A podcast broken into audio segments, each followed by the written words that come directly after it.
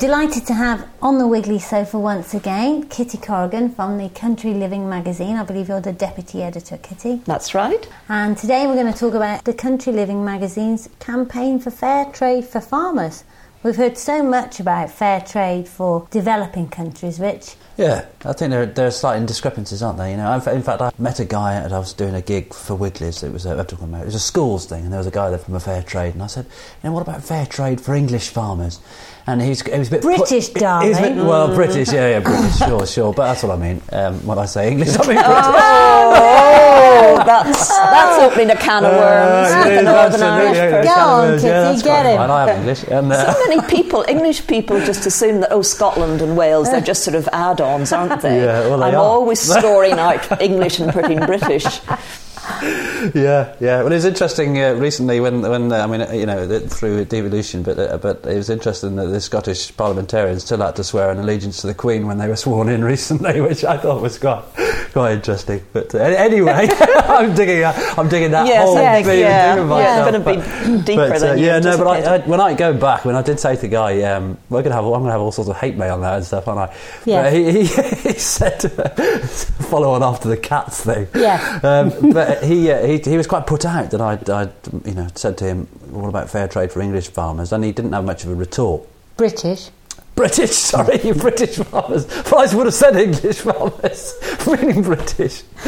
So, uh, but yeah, but so so it's interesting for, uh, for for Kitty to be to be able to sort of put the whole thing into context for us, really, in many respects. I mean, you know, looking at it holistically, what is the significance of fair trade? Well, I suppose just to take one example, we all approve, and most of us can afford and are prepared to buy fair trade coffee from Kenya or Ethiopia, and it gives us that nice glow that we've done something good. We know that that farmer has been paid a fair price and that they've had a, a contract where they can plan more than a few months in advance. So we have our fair trade coffee, and then we add our milk but how many people think of the dairy farmer that produced that milk? And so it's getting people to think when they go to buy whether it's we're concentrating on dairy, beef, and, and sheep. I mean, next year we might go on to arable and fruit, but those are the, the three areas that we think are most at risk. And we want to explain to people that even if they don't care about farmers, and some people don't, or they don't even think about farmers. Everybody cares about the countryside, and that's the one thing that unites people uniquely in Britain, I think.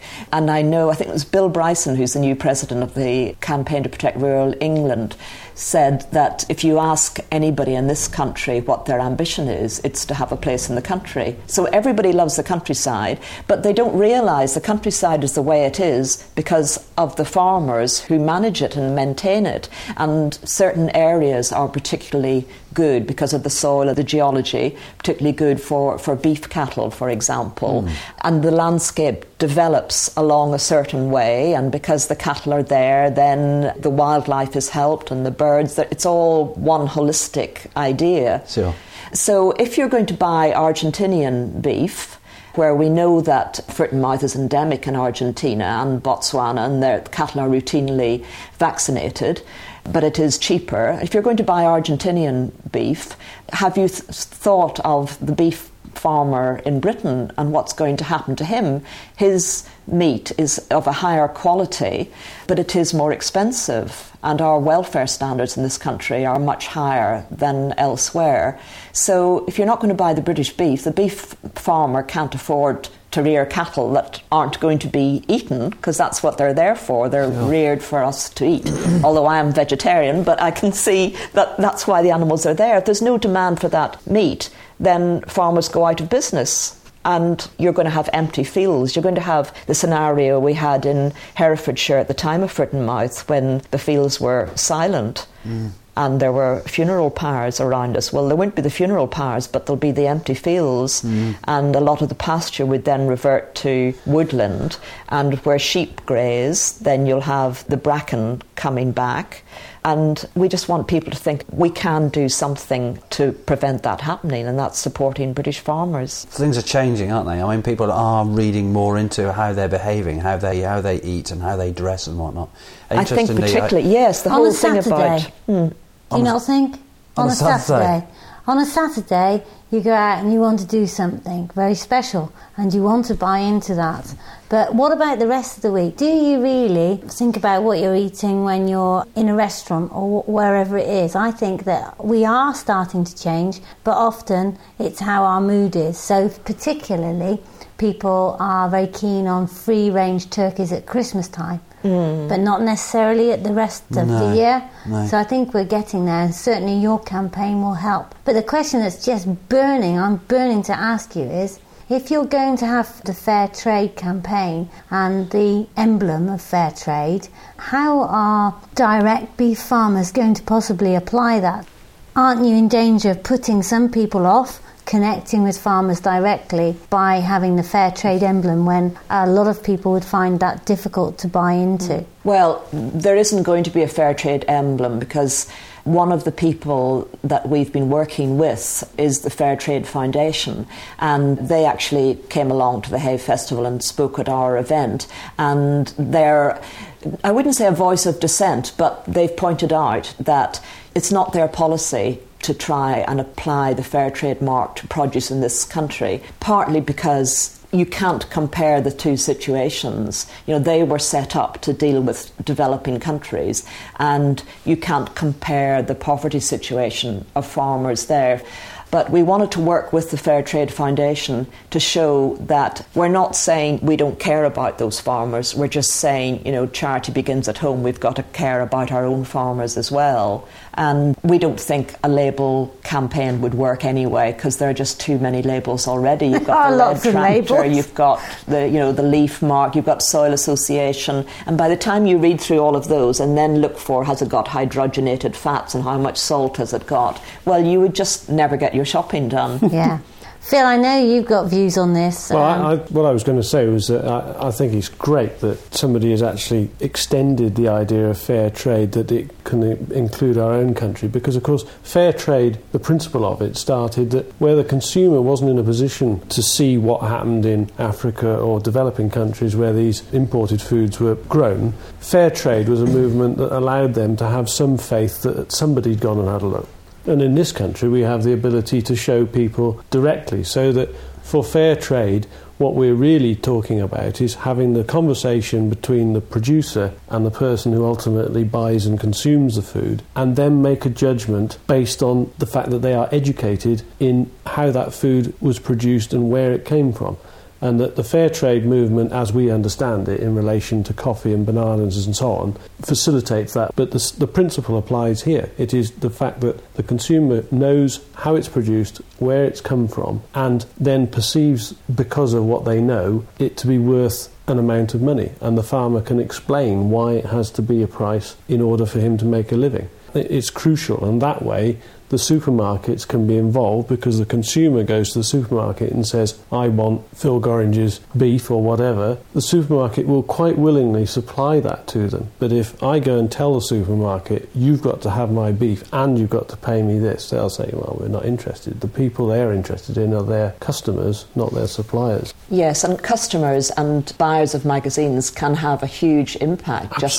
just by saying this is what we want. And I mean, we're working with Waitrose on this campaign. They've shown that it is possible to look after producers and farmers, and they are one of the very few who actually will give the long term contracts and pay above the market rate. So, okay, people will say Waitrose shoppers, you know, upper middle class, plenty of money, but it's not that. It's it's a case of all the others could copy them, could follow them, And and, I do don't, that. don't you think that they will follow on in time? You know, historically, it takes a leader. Waitrose has Yes. shown the way that in time, the other major retailers Hmm. will say, "Well, this is good stuff. We can do this. We have the same infrastructure. Yes. let's go." Yes, and hopefully they'll be pressurised into doing that. But I mean, milk is the one example where Waitrose pay a bit more, but the cost to the consumer is practically the same. And we take the example of people will pay a pound for a plastic bottle of water, which isn't any better than tap water.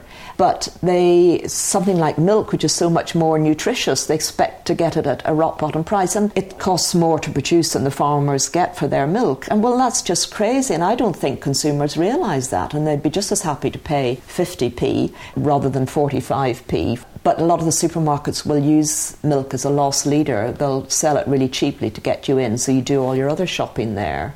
Do you not think that part of it is the farmers' fault themselves? If farmers got together, then why would you sell a product at a loss? Well, some of them have joined up to avoid going under. I mean, the dairy house at Weobley, quite near here, that's what they did. Five farmers who weren't going to be able to afford to continue individually, and also two of them had sons who wanted to continue farming, but that wouldn't have been possible if they hadn't joined together and added value to their milk. So they produce creams and cheeses and yogurts and cheesecake, and people will pay more for that. Their products aren't cheap. They are sold in Waitrose and they're sold, I think, Neal's Yard as well. They're, they're sold in quite a few outlets, but yeah, the, people are prepared to pay more for that. But not everybody can do that, I suppose. And some farmers, again, maybe they don't have four other neighbours who they can join with. And they're also so, there's such a stranglehold with what the supermarkets demand and also all the paperwork for DEFRA that they have to do. So maybe it's hard just to think laterally. You're just kind of struggling to survive a lot of the time. Where will you go with this campaign? Well, every month in Country Living magazine, we've got a feature related to the campaign, and we're going to, to finish the campaign well, this stage of it during British Food Fortnight in October, and hopefully we'll be able to report back on whatever achievements we have by that time.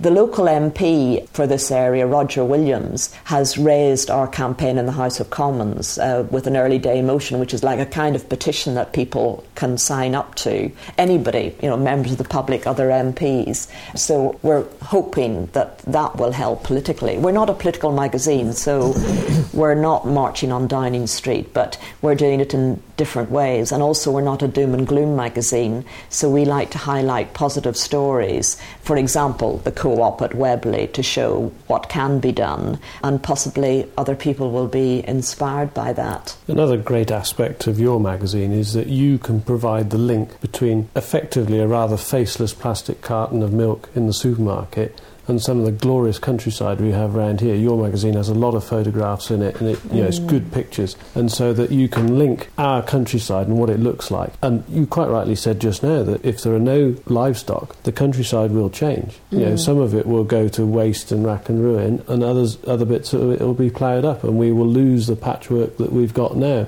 You know, it looks like it does because of farmers, not in spite of them. Exactly. Yes, that's exactly what we're saying. Rich, is this a day you can actually agree with Farmer Phil or not?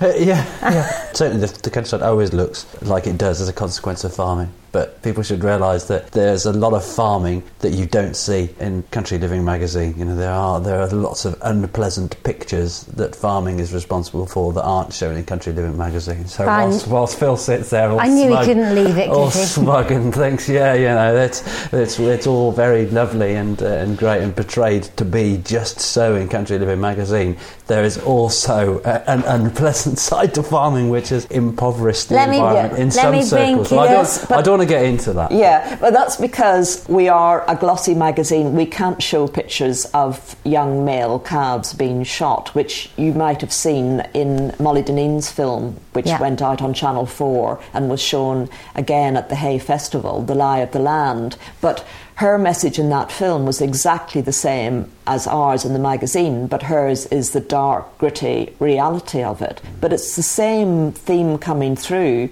that we have to protect our farmers and keep our countryside a working, living countryside. But yes, we make no apologies for not showing pictures of funeral pyres during Foot and Mouth, for example. But the farming press can, and that's why we're working with Farmers Guardian as well, because they're reaching the real farming community. Ours is a much broader readership where some of them are farmers, but a lot of them are people who like the idea of being a farmer.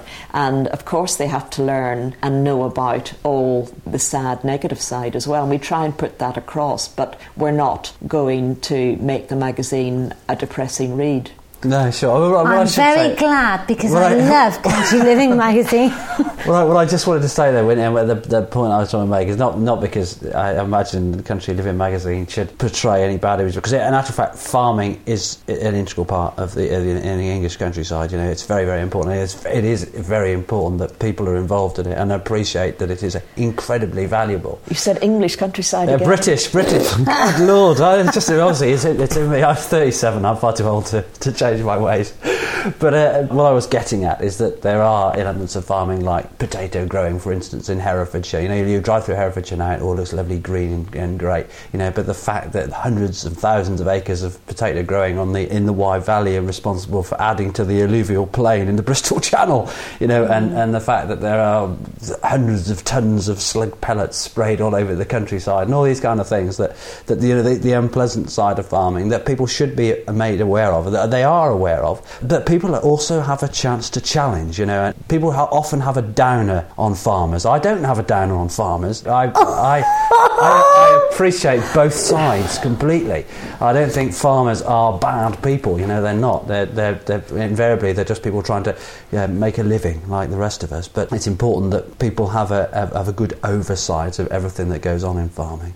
I think that your campaign is bound to have an influence on that type of farming anyway, because as consumers become more interested in what's happening, their demands actually mean that the farmer questions what he or she does. And I think that a lot of what Richard's talked about can be taken negatively or positively, and lots of farmers will be able to justify what they do and their values. And it's important they have their own values and are not completely bamboozled by environmentalists with a secret agenda um, and have a balance that a living to be made as well as looking after the countryside. Armed with all the information, market forces will move the farmers. The farmers that market forces don't move will go out of business. So that if the consumers don't want potatoes grown in a certain way, then they won't buy them, and they will, the farmers will do something different. That's how it'll be, and that, that's fine by me. One point that you made, Kitty, which I think is great, is that by involving the farming press, there are farmers who will realise that there are people like Country Living magazine, a non-farming press with a biggish circulation, who are fighting in their corner and I know a lot of farmers who feel that they're on their own. It's mm. us versus DEFRA. And to have the thought that there are other people who actually care about the countryside and what goes on in it in a positive fashion. And I know I argue with Rich a lot, but there's a lot of environmentalists do a lot of damage by beating farmers incessantly. Most farmers are pretty good environmentalists. They might not have all the information, but they try. And to have magazines like Country Living marketing us effectively mm. to the general public is just great. And I think it's it's important. It will increase, it will improve their morale. And if you're happier about life, you're much more willing to look objectively at market pressures and say, well, yeah, I could do that differently. What are you going to achieve, Kitty? What's on the, the list of Kitty needs? All the supermarkets following Waitrose's example, we want them to change the way they deal with their suppliers, and we want people to think not just on a Saturday how they buy their food and you know keep going to the farmers markets and everything but be demanding of the the supermarkets just as Phil said, you know, we don't want Egyptian potatoes and we want to know when we're buying eggs exactly how many chickens were on that farm. And I think the great sort of scandal of battery farming, I don't, I don't know how people can expect to have a meal from a two pound chicken that they've bought. You know, it's better to eat less meat and eat better quality and know that the welfare standards are as high as they possibly can be. Thank you very much, and thank you very much for coming to the Wiggly Sofa. Oh, I'm very sorry about that particular smell because jam has rolled in something and it's still in the room. but thank you very much. Can you smell it? Who's rolled in jam? Jam. Jam, you fool. She, oh, she's rolled in something dreadful. It's stuck up my yeah, nose. but good. thank you very much.